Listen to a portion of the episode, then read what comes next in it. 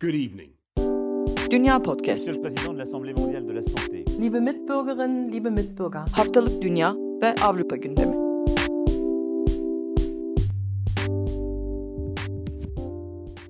Dünya Podcast'ten herkese merhaba. Ben Nida Dinçtürk. Uzun bir aradan sonra size İngiltere'nin Covid gündemini aktarmak için buradayım. Yanımda yine e, arkadaşım Akın Art e, Almanya'dan bildirmek üzere, Seda Karatabanoğlu Fransa'dan bildirmek üzere. Bugün günlerden 12 Eylül. Öncelikle başta da söylediğim gibi İngiltere'de neler olduğunu kısaca özetleyeceğim. Yani bence artık İngiltere'nin Covid karşısındaki tavrı hepimizin tansiyonunu düşürüyor ama yani en azından bilimsel gelişmeler birazcık yüreğimize su serper cinste. Geçtiğimiz haftalarda birçoğunuzun da takip ettiğini düşündüğüm e, aşı meselesi var aslında. Şu an dünyadaki aşı çalışmalarından en e, ilgi çekici ve ileri faza kadar gelen örneklerden Birisiydi Oxford Üniversitesi ve AstraZeneca'nın beraber geliştirmeye çalıştığı aşı ve e, geçtiğimiz salı günü aslında deneklerden birisinde görülen bir yan etki nedeniyle aşı çalışmalarının üçüncü fazının belirsiz bir süre için durdurulduğu söylenmişti. Bu diğer e, aşı çalışması örneklerinde çok rastlanan bir örnek ve aslında e, belirsiz denmesinin nedeni de gerçekten çok uzun bir süre alabilmesi ya da beklenilmeyecek kadar kısa sürebilmesiydi. Neyse ki bu örnekte de e, oldukça kısa sürdü bu duraksama ve e, bugün itibariyle AstraZeneca ve Oxford Üniversitesi yeni bir açıklama yaparak e, yani bu reaksiyonun aşıyla bağlantılı olup olmadığını araştırıyoruz. Fakat bu e, üçüncü fazla devam etmememiz için bir neden değil bunu anladık. E, bu yüzden de çalışmayı sürdürüyoruz dedi. Fakat tabii İngiltere'deki tablo bir yandan e, kötüye gitmeye devam ediyor. Açıklanan yeni rakamlara göre İngiltere'de haftalık koronavirüs vaka sayısı %43 oranında arttı geçtiğimiz bir haftayla kıyaslandığı zaman. Bu da son bir haftada yaklaşık 10 bin pozitif vaka anlamına geliyor. Tabii hal böyle olunca e, Boris Johnson gene bu hafta çıkıp bir açıklama yaparak hafta sonu partilerini e, biraz durdurmasak mı çocuklar dedi İngilizlere. E, zaten havalar da biraz kötüleşmeye başladı. Yapacak bir şey yok yani.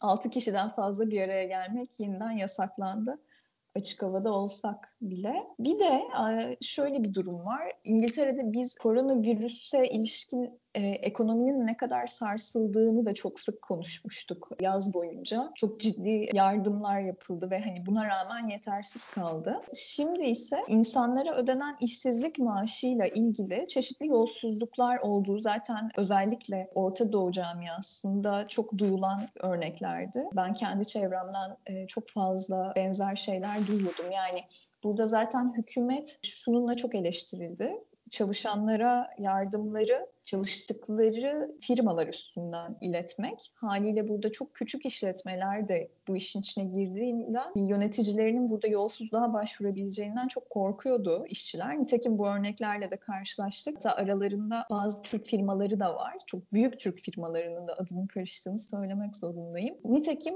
tespit edilen yolsuzluklar üzerine iki kişi gözaltına alındı İngiltere'de. Bu tabii ürkütücü çünkü bu, bu, bu yolsuzluğu yapan kişilerin önemli bir kısmı aslında bu hengamede gerçekten gözden kaçacağını düşünüyordu. E, işçi ücretleri destek programından hiç işçilere para ödememek üzere zaman zaman da var olan meblağların üstünde taleplerde bulunarak çok ciddi vurgun yaptıklarını söyleyebiliriz. Bu şikayet ee, üzerine mi ortaya çıkmış Nida? Evet evet şikayet üzerine. Yani çünkü şöyle bir şey var aslında Seda. Hani benim de kendi deneyimimden gördüğüm, e, tecrübe etmek zorunda kalan mağdurlarla konuştuğumdan anladığım çok ciddi bir göçmen nüfus olduğu için maalesef özellikle de bir kısmı Kuzey Afrika ya da Orta Doğu coğrafyasından kişiler patron konumunda oldukları zaman e, biraz kendi ülkelerindeki gibi e, burada açıklar olabileceğini e, düşünüyorlar. Fakat burada bürokrasi geç işlese de sonuçta işliyor ve hani bu koronavirüs dönemindeki ekonomik durumla ilgili aslında hükümet bir yandan çok hassastı. Hatta böyle o marketlerin talan edildiği tarihlerde el temizleyici, işte o el dezenfektanları ve maskeler gerçekten fahiş fiyatlara satılıyorsa lütfen şikayet edin diye çok hızlıca aksiyon alıp platformlar kurdular. Ve e, o şikayetlerin de peşine düştüler. Zaten bu e, şey de çok sıkıntılı bir platformdu. İşçi yardımları, maaş yardımlarına başvurmak. Çünkü orada sizin e, yazdığınız rakamın doğruluğunu kontrol edecek bir sistem yok. Zaten sistemin sonunda da şöyle bir uyarı vardı. Yani lütfen yazdığınız rakamların doğru olduğuna emin olun. Yazdığınız rakamlar konusunda da lütfen dürüst olun diye. Bu işte şey çıkmazı, e, İngiltere'nin söze güvenen kültür çıkmazı. Nitekim bu kadar e, hayati bir krizin ortasında bile işler böyle biraz rayından çıkmaya başladı. Fakat başladı dediğim gibi bunun takibi bir şekilde yapılıyor ve e, cezalıları bulunuyor. Yok onu diyecektim. Ben de şey demiştir muhtemelen de işte lütfen bilgilerinizin doğruluğunu kontrol edin, doğru bilgi verin. Bunun sonunda bir yaptırımı olacağı için zaten büyük ihtimalle bunu söylemişlerdir. Bu uyarıda bulunmuşlardır. Yine sözüne bakmamıştır büyük ihtimalle zaten. Şey yaptı ve gözüken de bunun hesabını soracak gibi gözüküyor yapanlardan. Almanya'da da olmuştu da benzer bir durum. Bazı yardımların sonradan geri alınması vesaire gibi eninde Hı-hı. sonunda gerçekleşiyor yani tarz Hı-hı. durumlarda. Son olarak burada bu bulaş katsayısı dediğimiz R değerinin son haftalarda yükseldiği 1 ile 1.2 arasında olduğu e, açıklandı. Hatta peşinden Imperial College of London çıktı dedi ki 1.7'ye arttı. yani bir haftada neredeyse ikiye katlandı virüs bulaştırma katsayısı. Yani geçtiğimiz haftalarda da BBC Newsnight hükümetin bir koronavirüsün sonbahardaki gidişatına dair bir rapor, gizli bir raporu ortaya çıkartmıştı. O zaman da 85 bin kişinin zaten hayatını kaybetmesinin göze alındığı ortaya çıkmıştı o raporla beraber. Şimdi tüm bu rakamlar yavaş yavaş resmi bütünlüyor diyebilirim. Oldukça uzun bir İngiltere İngiltere vs. Covid-19 e, özeti geçtim. Akın biraz Almanya'dan bize güzel haberler var, varsa. Yani çok da güzel haberler sayılmaz ama bir takım haberler var. Geçen hafta öne çıkan 3 başlık var. Daha doğrusu iki başlık vardı. Biri önümüzdeki bu hafta sonundan yarından itibaren e, gündem olacak. E, bunlardan bir tanesi Almanya'daki ekonomik göstergelerin yayınlanmasıydı. Ağustos ayı enflasyonu Almanya'da %0'a geriledi. Federal İstatistik Dairesi tüketici fiyat endeksine göre %0.1'lik bir gerilemeyle. Bunun sebebi de e, daha önce aktardığımız devlet tarafından yapılan KDV indirimi. E, Alman devleti Temmuz ayından itibaren yıl sonuna kadar geçerli olmak üzere KDV'yi %19'dan 16'ya düşürmüştü. Bunun yansımaları gözükmeye başladı diyebiliriz. En büyük fiyat düşüşü enerji sektöründe yaşanmış. Bir önceki yılın aynı dönemine göre fiyatlar %6.3 oranında azalmış. Burada istisna olan sadece elektrik olmuş %2.1'lik bir artışta. Bir de gıda fiyatlarında %0.7'lik bir e, artıştan söz etmek mümkün. Bir diğer gündem de Avrupa'nın genel olarak tartıştığı başlıklardan bir tanesi büyük ihtimalle Fransa'da da e, benzer bir gündem olmuştur diye tahmin ediyorum. Midilli Adası'nda bulunan Moria mülteci kampında çoğunuzun duyduğu üzere bir yangın çıkmıştı ve bu yangın sonucunda 12 binden fazla sığınmacı evsiz kalmış olmuştu. Ve şunu da belirtmek gerekiyor. 12 binden fazla sığınmacı evsiz kaldı diyoruz. Fakat bu kampın kontenjanı aslında 3 bin kişi zaten. Ve burada uzun süredir insanlık dışı koşullarda kapasitesinin çok daha üzerinde insanlar konaklamaya çalışıyordu. Bu olayın ardından Almanya'da e, pek çok göçmen dostu örgüt, sol yapı vesaire bu göçmenlerin Almanya'ya, e, sığınmacıların Almanya'ya getirilmesi konusunda talepte bulundular. Bu eylemlerin en çok ses getireni Alman Federal Parlamentosu Bundestag önüne konulan 13 bin sandalye oldu. E, meclis önüne koyulan 13 bin sandalye ile burada herkese yetecek kadar boş yer var mesajı verdi göstericiler. Böyle bir talep yapıldı. Alman siyasetinin de pek çok öznesi aslında bu talebe dahil oldular. Pek çok eyalet başkanı daha fazla sığınmacı kabul edebilecekleri yönünde açıklama yaptılar. Bunlar arasında Bavyera Eyalet Başkanı Markus Söder de var mesela ki önümüzdeki dönem şansölye başbakan adaylarından biri olma ihtimali var. Onu da belirtmek için özellikle adını belirtiyorum. Fakat eyaletler düzeyinde gelen bu taleplere rağmen İçişleri Bakanı Ernst Seehofer kendisinin daha önce programda sık sık ismini anmıştık. bu talebe pek sıcak bakmıyor tahmin edebileceğiniz gibi. Bu sebeple Seehofer'a toplum içinde yani toplumun belli bir kesimi içinde diyelim veya ciddi bir tepki var. Yani geçen hafta salı olması lazım. Ya pazartesi de olabilir. Twitter'a girdiğimde e, trend topiklerden birinin Zeyhof'a istifa olduğunu görmüştüm ben mesela. E, Peki neyse. argümanı ne e, Akın? Neden sıcak bakmıyor Zeyhof'a? E, bunun kontrollü bir şekilde yapılması gerektiğini, çok ciddi rakamlarla Almanya'ya giriş olduğu zaman bunun kontrol etmenin zor olacağı falan gibi argümanları var. Fakat daha önemli olan şu büyük ihtimalle 2015'te bildiğiniz gibi Merkel'in kapıları açmasıyla ciddi bir e, mülteci sığınmacı akını olmuştu Almanya'ya. Alman siyasetini son 5 senedir en çok etkileyen olay bu oldu. Yani aşırı sağın kendine zemin bulabilmesi de buradaki bir takım ilkel tepkiler sebebiyle oldu. CDU içindeki Hristiyan Demokrat Parti, Hükümet Partisi içindeki bir takım kırılmalar da bu sebeple oldu. Çünkü geleneksel olarak bu tarz mülteci dostu politikaları aslında çok açık bir parti değilken CDU, Merkel burada bir adım atmış oldu ve bunun üzerinden, bu ayrım üzerinden şekillenen belli tartışmalar büyümeye başladı vesaire. Bu dalgaların Alman siyasetinde CDU'ya çok da yaramayan etkileri olduğu için ben böyle bir e, çekingenlik gösterdiğini tahmin ediyorum Zeyhofa'nın. Fakat dediğim gibi eyalet başkanları düzeyinde hem CDU'lu, Zöder de CDU'lu bir politikacı hem de başka parti politikacıları tarafından bir tür e, kabul var bu konuda. Fakat gelinen noktada 250 kadar e, sığınmacıyı alacağını açıkladı Almanya. Bu çok çok düşük bir rakam tabii ki. Bununla birlikte Almanya ve Fransa ortak olarak 400 çocuk sığınmacıyı ebeveynlerinden ayrı olan kabul edecekler. Fakat ortada hala çok büyük bir e, dram var. Bu maalesef durumu çözmüyor. Çok da sevimli bir gündem değil fakat böyle. RTL'in devlet televizyonunun araştırmasına göre toplumun %50'si Almanya'nın diğer AB ülkeleriyle birlikte sığınmacıları kabul etmesi gerektiğini düşünüyormuş. Toplumda da böyle bir yansıması olduğunu söyleyebiliriz. Bir diğer mesele benim de yaşadığım eyalet olan Kuzey Ren-Vesfalya'daki yerel seçimler.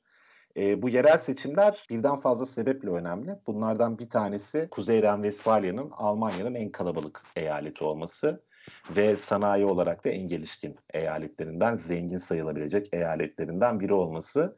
İkincisi de Hristiyan Demokrat Parti'nin önümüzdeki başkan adaylarından biri olarak gösterilen Armin Laschet'in şu anda eyalet başkanı olması. Bununla yerel seçimlerin ne alakası var diye sorulabilir doğal olarak. Fakat şöyle bir alakası var. E, bugün Tagesschau'da konuyla ilgili bir yazı okuyordum. Şu söyleniyor. Kuzey Ren-Vesfalya içerisinde CDU'nun toplam olarak kazanacağı başarı belki doğrudan Laschet'le ilgili değil. Çünkü sonuçta yerel seçim bu yani. insanlar geciken trenlerden işte bilmem ne yol yapımlarına kadar bu tarz motivasyonlarla da oy veriyorlar. Yerel motivasyonlarla da oy veriyorlar. Fakat bu başkanlık yarışına Laschet'in daha kuvvetli girebilmesi için CDU'nun eyalet eyalet seçimleri diyorum pardon yerel seçimlerde oylarını artırmasının bir etken olabileceği yönünde. Bu anlamda da Laschet'in geçtiğimiz dönemde çok eleştirilen bir figür olan Laschet'in başarısını gösterebileceği yönünde yorumlar var. Bu bir yorum tabii ki yani. Fakat elini güçlendirecek bir faktör olabilir. Bir diğer mesele de bence önemli kıran, benim daha önce görmeye alışık olmadığım bir uygulamayla karşılaşmış olmam. Ben de yarın büyük ihtimalle oy vermeye gideceğim. Nasıl olur diye sorabilirsiniz doğal olarak. Yani toplamda bir senedir falan burada yaşıyorum. Bir vatandaşlığım yok vesaire. Fakat burada integrasyonsrat diye yani uyum meclisi diye çevirebileceğimiz bir kurum var. Bu kurum eyaletten eyalete değişmekle birlikte Kuzey Ren-Vesfalya'da 27 kişiden, pardon Bonn'da 27 kişiden oluşuyor. Bunların 18'i halk tarafından seçiliyor. E, 9'u belediye meclisi tarafından atanıyor. Belediye meclisine Avrupa pasaportuna sahip olanlar e, seçebiliyor sadece. Biz oy kullanamıyoruz. Fakat uyum konseyini Almanya'da yaşayan göçmenler seçiyor. Ne demek Almanya'da yaşayan göçmenler? 16 yaşını doldurmuş, bir senenin üzerinde ikamete sahip olan sonradan Alman vatandaşlığına geçmiş veya ailesi sonradan Alman vatandaşlığına geçmiş olanlar ve Alman vatandaşlığı bulunmayanlar. Bu kişiler, bu şartları sağlayan kişiler seçebiliyor. Ben de yarın önce oy versem mi vermesem mi ne anlamı var çok da tanımıyorum aslında çünkü yerel düzeyde yani hani çok yerel düzeyde işleyen bir şey olduğu için biraz şüpheliydim. Fakat e, partiler de listeleriyle giriyormuş. Onu gördükten sonra hani en azından partiler üzerinden bir fikir yürütebileceğimi düşündüm. Ve Köln'de geçen sene, e, geçen sene dedim ki bir önceki seçimlerde katılım %15 civarında kalmış. Bu da üzücü bir rakam. Yani şu yüzden önemsedim ben de. Burada sadece AB vatandaşlarının değil, genel olarak tüm göçmenlerin yerel seçimlere katılması yönünde belli talepler var. Bunu ben de makul buluyorum. Yani genel seçimlerde anlaşılabilir. Yani sonuçta e, burada eyalet seçimleri de benzer bir şey. Bunlar yasa yapma yetkisine sahip takım meclisleri şekillendiriyorlar. Bunun için vatandaşlık şartı aranması çok anormal bir şey değil en azından mevcut ulus devletler üzerinden tanımlanan dünya düzeni içinde ama yerel seçimler özelinde bunun olabilmesi gerektiğini düşünüyorum ben de. Bu tarz katılımların artması da bu tarz argümanları güçlendirebilir diye düşündüğümden yarın gitmeye çalışacağım dediğim gibi. Böyle bir aktarmış olayım genel olarak Almanya gündemine. Seda Fransa'da peki neler var? Sırayla gidiyoruz. ya Fransa'nın gündeminin yine büyük bir kısmını e, Covid kaps kaplıyor e, çok doğal olarak. Çünkü artık Fransa'da günlük 10 bin civarı e, yeni vaka var ve bu gerçekten çok büyük bir sayı. Çünkü Nida haftalık 10 bin vaka programın başında. Yani Ama biz bitirdik biliyorsun. Bütün yaz kırıldı burası yani. Geçen gün, geçtiğimiz gün Başbakan Castex bir açıklama yaptı yine bu Covid süreciyle ilgili bilgilendirici, kapsamlı bir açıklamaydı. Hı hı. Ee, ama genellikle yani Fransız yetkililerin yaptığı açıklamalar maddeleri, kısa kısa maddeleri e, söylüyorlar. Daha sonra İçişleri Bakanlığı ya da Sağlık Bakanlığı ya da Eğitim Bakanlığı gibi ilgili birimler detayları aktarıyor. Ee, yine Castex'in açıkladığı en önemli noktalardan biri bence karantina süresinin 14 günden 7 güne düşürülmesi oldu. Çünkü biz hep en başından beri 14 günü açıklarken yani şöyle yetkililer açıklarken biz gazeteci olarak aktarırken aslında işte virüsün ilk 5 gün içinde semptom göstermeye başladığı 14 gün içinde de vücutta etkinliğini yitirdi ve bulaş e, riskinin ortadan kalkması sebebiyle 14 gün olduğu açıklanıyordu. Biz de böyle aktarıyorduk. Bu 7 güne düşürüldü ve Başbakan bunun bilim kurulu kararıyla yaptıklarını, bu sebeple buna dair bir karar verdiklerini söyledi. Ancak karantina önlemleri daha sıkı olacak dedi. Buna dair henüz detaylar netleşmedi. Belki önümüzdeki programda detayları aktarabilirim. Onun dışında Fransa'da e, bulaş oranı çok yüksek, e, çok e, endişe verici olduğunu söyledi Başbakan da zaten bunun. Geçen haftaki programda e, kırmızı bölgenin 28 olduğunu söylemiştim. Bir haftada 42'ye yükseldi. Kırmızı bölge tehlikeli bölge demek e, ve ilk eve kapanmada, hapsolmada olduğu gibi bir ülkeyi genel olarak kapatmayacaklarını her fırsatta söylüyor Fransız hükümeti yetkilileri ve bu kırmızı bölgeler üzerinden e, önlem alacaklarını aktarıyorlar. Ancak şöyle bir durum var. E, geç hafta içi Lyon'da 20 civarı bir vaka tespit edildi bir lisede ve e, lise yetkilileri, yöneticileri dersleri online'a çevirdi. Ancak e, o okulun öğrencileri aslında e, 20 civarı vaka yok, e, 150 vaka var diye açıklama yaptı. Okul etkileri niye gizler e, böyle bir şey bilmiyorum ama hani öğrencilerine böyle bir, bir iddiası var. Bunu sosyal medyada paylaştılar. Çok da büyük yankı uyandırdı Fransız basınında. Geçen hafta yine vaka sayılarının çok yüksek olduğunu ancak ölüm sayılarının düşük olduğunu söylemiştim. E, bu hafta durum öyle değil. E, dün 80 ölü açıklandı ve yine e, dün yani 11 Eylül tarihli söylüyorum bu sayıları 9406 vaka var. bu gerçekten çok ciddi bir artış ama yine yaygın test olduğunu söylemekte fayda var. Haftalık bir milyona yakın test yapılıyor Fransa'da ve ücretsiz yapılıyor. şehir merkezlerine test birimleri kuruluyor ve e, mümkün olduğu kadar hızlıca sonuçlandırmaya çalışıyorlar. E, yine Başbakan açıklamasında Ulusal Sağlık Sigortası Fonu olarak aktardığı bir birim üzerinden salgına yönelik yani tedaviye yönelik araştırma yapmaları için 2000 kişinin işe alınacağını açıkladı. Yine tekrar etti yani zaten böyle değil miydi diye düşündüm ben ama söylediğine göre herhalde önemli bir detay diye aktarmak istiyorum. Testlerde sağlık çalışanlarına öncelik verileceğini söyledi. Yani sıralama şu şekilde olacak. Semptom gösterenler, semptom gösterenlerle temaslı olanlar ve sağlık çalışanları. E şimdi zaten böyle olması gerekiyor diye düşünüyorsun doğal olarak. yani mantığa yatkın olan bu ancak yine kendisi söyleme ihtiyacı hissetti. Üzerine basa basa söyledi. Alacağımız önlemlere saygı duymanızı istiyoruz ve bu önlemler bireysel sorumluluğunuzda dedi ve e, işte bu eve kapandığımız dönemde ortaya çıkan sağlık sistemindeki boşlukları kapatma yönelik çalışıyoruz dediler ve durumun gerçekten kötüleştiğini e, birkaç satır arasında söyledi. Sarı yeleklerle devam etmek e, isterim çünkü sarı yelekler tekrar meydanlara çıktı. Öksürünce mi onlara geçme karar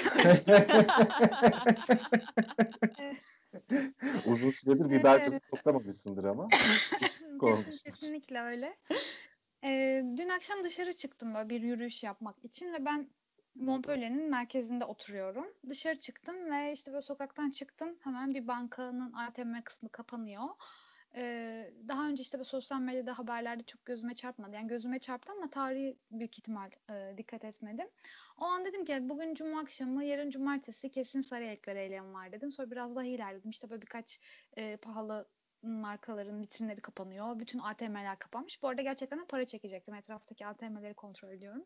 Hepsi kapanmış. Sonrasında işte kontrol ettim vesaire. Büyük bir çağrı var. Fransa'da, Paris'te, e, Şanzelize'deki bütün lüks m, dükkanların vitrinleri kapanıyor. ATM'ler kapanıyor vesaire. Ama böyle biber gazına maruz kalacağım çok düşünmemiştim. Özellikle bu akşamüstü saatleri. Sarıyerlikleri belki böyle kısa bir hatırlatma yapmakta fayda var. 2018 yılının sonuna doğru sosyal adalet ve katılımcı demokrasiyle e, talebiyle başlayan bir eylemler silsilesi ve o dönemde yine başlarken dayandığı somut neden e, akaryakıt fiyatlarına gelen zamlardı. En son bir yaklaşık bir yıl devam etti kesintisiz yani her cumartesi günü Sarıyerlikler sokaklardaydı. Sonra bir bir buçuk e, ikinci yıla yaklaşıyor. Yine en son e, Covid öncesi bir 5 Aralık 2019'da SNCF'in bir grevi vardı. SNCF buradaki demir yolları e, ve ulaşım grevine çıkmışlardı. Sebebi de emeklilik reformunun tek tipleştirilmesiydi. Fransa'da tek bir emeklilik sistemi yok. Her sektörün kendi içinde bir emeklilik yaşı ve emeklilik koşulları var. E, bu Macron hükümeti tarafından tek tipleştirilmeye ve emeklilik yaşı 64'e yükseltilmek isteniyor. Buna karşı çıkıyorlardı. Çünkü e, ulaşım sektörüne çalışanlar e, daha diğer sektörlere göre tırnak içinde avantajlı emeklilik koşullarına sahip. Daha erken yaşta emekli olabiliyorlar. Ama çalışma şartları ağır olduğu için aslında böyle oluyor. Avantajlı o yüzden tırnak içine de belirtmek istedim. 5 Aralık'ta bir greve çıkmışlardı. Bu grev e, gerçekten Fransa'da ses getirmişti ama Covid önlemleri gelince zaten eylemler yasaklandı. Sendikalarda sağlık gerekçesiyle kendileri durdurmuşlardı eylemleri. E, bugün tekrar bir çağrı vardı. Benim yaşadığım şehir Montpellier'de de çok yani e, ses getirdi. Biber gazı sıkıldı. Küçük çatışmalar yaşandı. Küçük molotof kokteylleri hazırlandı. Ona küçük molotof kokteylleri hazırlandı. Kesinlikle öyle. Paris'te biraz daha tabii ki büyük ve ses getiren eylemler oldu. Görebildiğim kadarıyla bir BMW, bir Mercedes ateşe verildi. Ee, yine mağazaların vitrinlerine e, küçük e, imzalar bırakıldı eylemciler tarafından. E, dün geceden itibaren zaten Şanzelize'de e, önlemler alınıyordu. Paris'in yanında benim yaşadığım şehir Montpellier, Marsilya, Toulouse, Lyon, Lille, e, Nantes, e, Nice, Bordeaux, Strasbourg gibi Fransa'nın neredeyse 10 büyük şehrinde eylemler vardı. Ve bir televizyon Paris'te bir televizyon kanalına işgal ettiler eylemciler. Çok işgal e, denebilir mi bilmiyorum ama o televizyonu bastılar ve yayınlarını eleştirdikleri için aslında bunu yaptılar. Sabah saatlerinde henüz eylemler başlamadan önce valilik 68 kişinin üzerinde kesici ve zarar verici maddeler taşıdıkları için gözaltına alındığını açıkladı. Bunların içinde işte bıçak var, İngiliz anahtarı var, vesaire vesaire bu fotoğraflarla yayınladı bunu valilik Twitter hesabından. Yine programa başlamadan önce en son valiliğin açıkladığı yani 15.45 itibariyle açıkladığı 222 gözaltı vardı. Fransa genelinde. Sarıyerlikler bugün eylem koymadan çok daha önce SNCF 17 Eylül için zaten tekrar grev kararı vermişti. Önümüzdeki hafta büyük ihtimal yine Sarıyerliklerden ve SNCF'in grevlerinden bolca bahsedeceğim gibi duruyor. Şimdi 17 Eylül'ü bekleyeceğiz. Ee, büyük ihtimal Sarıyerlikler de destek verecek. Yani alanda e, eyleme destek verecekler. Gelişmeleri tekrar aktaracağız bir ant deyip. Güzel bağladın. Ee, sen belki Ankara Anlaşması ile ilgili küçük bir gelişme vardı. Avukatların açıkladığı bir durum ee, vardı. Belki kısaca ondan evet. bahsetmek istersin Nida.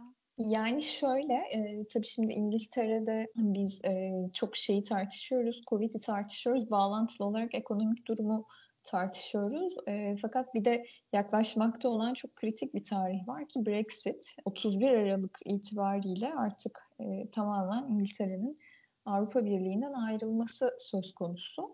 E, tarih yaklaştıkça Avrupa'nın Avrupa Birliği'nin çeşitli organlarından ve hatta aslında ilk tepki Almanya'dan gelmişti. Böyle İngiltere'ye e, artık anlaşmayı değiştirme planları yapmayın hani bu geçiş süreci e, öngörüldüğü şekilde olmalı gibi e, uyarılar geliyor. Bu hafta bu anlamda gündeme gelen başlıklardan bir tanesi AB Komisyonu Başkan Yardımcısı Maros e, İngiltere'nin Brexit ayrılık anlaşmasındaki bazı maddeleri ihlal etmeyi planladığının ortaya çıktığını söyleyerek Brüksel'de bir basın açıklaması yaptı. Aslında burada biraz ortalığı karıştıran İrlanda ve Kuzey İrlanda meselesi. Başkan yardımcısı Sevkovic de hani e, tam zamanında ve uyumla ilgili güvenceler talep ettik dedi. E, İngiltere Başbakan Yardımcısı Michael Gove'la telefonda konuştuğunu aktardı. Tabii yani bu başta ticaret olmak üzere birçok e, konuyu etkiliyor ama hani şu e, vaziyet itibariyle yani salgın vaziyeti itibariyle iki tarafında en önemsediği başlıklardan bir tanesi. Hemen peşinden bir başka benzer uyarı daha geldi. Almanya'nın peşinden e, bu gelmişti ve e, onun sonrasında da sanki böyle Brexit'te biz güvende gidiyoruz bir e, güvende gidiyoruz mesajı gibi İngiltere Japonya ile serbest ticaret anlaşması e, yaptığını açıkladı. Bu süreçte tabii ki şimdi çeşitli göçmen grupları etkileniyor e, İngiltere'de. Onlardan bir tanesi de Türkler. E, bu arada hakkını yememek lazım. Gerçekten Avrupa Birliği üyesi olan e, göçmen gruplara göre Türkler e, çok radikal biçimde etkileniyor diyebilir miyiz? Emin değilim yani. Bunun karşılaştırılması bir başka program gerektiriyor hakikaten. Çünkü neredeyse her ülke için farklı bir vize tipi konuşmak lazım. Fakat Türklerin İngiltere'de yaşamasına ve çalışmasına olanak sağlayan en e, elverişli vize e, Ankara Anlaşması diye andığımız Turkish Business Person vize, vizesiydi. Bu vizenin de 31 Aralık 2020 itibariyle son bulacağı öngörülüyor. Çeşitli e, uzatılma tartışmaları var fakat bu anlamda İçişleri Bakanlığı'ndan yapılan hiçbir açıklama yok. Tamamen her şey artık e, yeni puanlı e, göçmenlik sistemine dönecek, yetenek vizesine dönecek gibi görünüyor. Bu yüzden de İngiltere'deki e, bazı Ankara Anlaşması danışmanlığı yapan avukatlar geçtiğimiz hafta bir açıklama yaptılar. Hepsi değil bu arada, bir kısmı. İngiltere'de e, bu tür başvurular dosyanın memurun masasına konduğu tarih itibariyle o, o tarihin koşullarına göre değerlendirildiği için ve Ankara Anlaşması e, başvurularının da incelenmesi yaklaşık 6 ayı buluyor. Özellikle İngiltere'den yapılan başvurularda. Avukatlar dediler ki biz bu tarih itibariyle ilk başvuruyu ilk başvuruları almayacağız. Çünkü e, süreç uzayacak, Aralık ayını aşacak ve bu da şu anlama geliyor bizim için. Bu tarihten sonra yapılacak tüm Ankara Anlaşması başvuruları reddedilecektir. Çünkü artık bu anlaşma yürürlükten kalkacaktır yaklaşımıyla ilerliyoruz. Böyle yorumluyoruz. Bu anlamda da umut tacirliği yapmak istemiyoruz ve sadece bu saatten sonra e, farklı vize tipleri ve Ankara Anlaşması uzatma başvurularına danışmanlık yapacağız dediler. E, burada tabii danışmanlık çalışmaları ikiye ayrılıyor. Yani bir böyle ödemeyi baştan almak ve başarılı ya da başarısız olsan da o parayı almak gibi bir durum söz konusu ki 2000 pound'tan başlıyor. Bunlar e, üst limiti yok yani 8000 pound'a kadar çıktığını biliyorum. Bu da enteresan bu arada. Çünkü tek bir vize tipi var. Hani ne koşula göre değişiyor bu başvuru ücretleri? Bunu anlamak biraz güç. Bir iki tane de gerçekten eğer vize alamazsanız sizden hiç para almıyoruz diyen. O da aslına bakarsan e, sanırım biraz şey artık böyle son dakika e, şansını deneyen danışmanlık firmaları e, olduğunu tahmin ediyorum.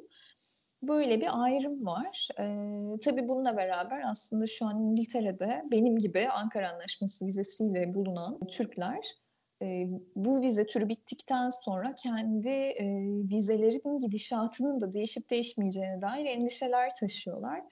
Çünkü belki bu konuya vakıf olanların bir kısmı hatırlayacaktır. 15 Temmuz sonrasında e, aslında Ankara Anlaşması'nın koşulları değiştirildi İngiltere'de ve e, akıl almaz bir şekilde hukukçular da böyle yorumladığı için bu ifadeyi kullanmaktan çekinmiyorum. Hukuk geriye doğru işletildi. E, bununla ilgili süren bir dava var. Süresiz oturum alma süresi bu vize türünde e, burada yaşayan ve çalışan kişiler için 4 yılken 5 yıla çıkartıldı ve e, her bir başvuran için 2500 pound başvuru ücreti getirildi. Yani bu şu anlama geliyor. Üç çocuklu bir aileyseniz beş kişi içinde bu parayı ödemeniz lazım anlamına geliyor. Ee, ama zaten Ankara Anlaşması vizesiyle kalabilmeniz için de burada her yıl yapmanız gereken bir ciro ve ödemeniz gereken yaklaşık aynı tutarda vergiler söz konusu. Haliyle bir şey taraftan... sormak istiyorum. Araya gireceğim ama zaten size 4 yıl ya da 5 yıl yeni süreyle bunu doldurduktan sonra süre, süresiz oturum vermeyi vaat etmiyor mu bu anlaşma?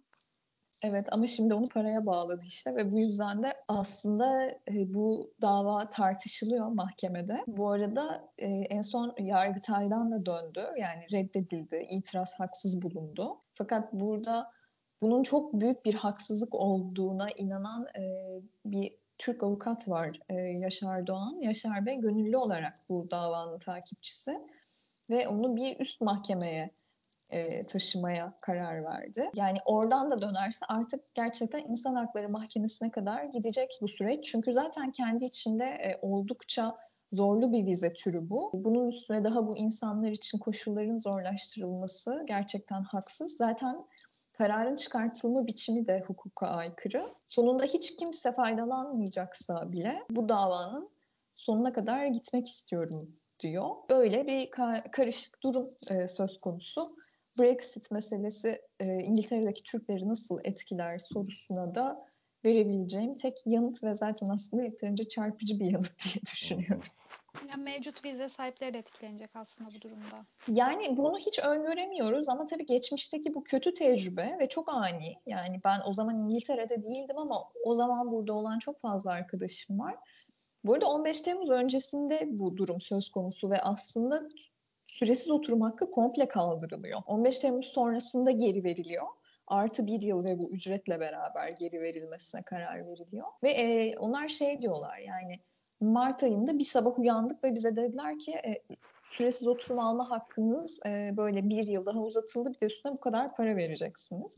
Burada olan kişiler için iki kat travmatik. O tarihten sonra benim gibi başvuranlar en azından hani bu koşulları kabul ederek başvuruyorlardı. Zaten şu an süren dava da e, bu karar çıktığında öncesindeki kişilerin bundan etkilenmemesi gerektiğine yönelik.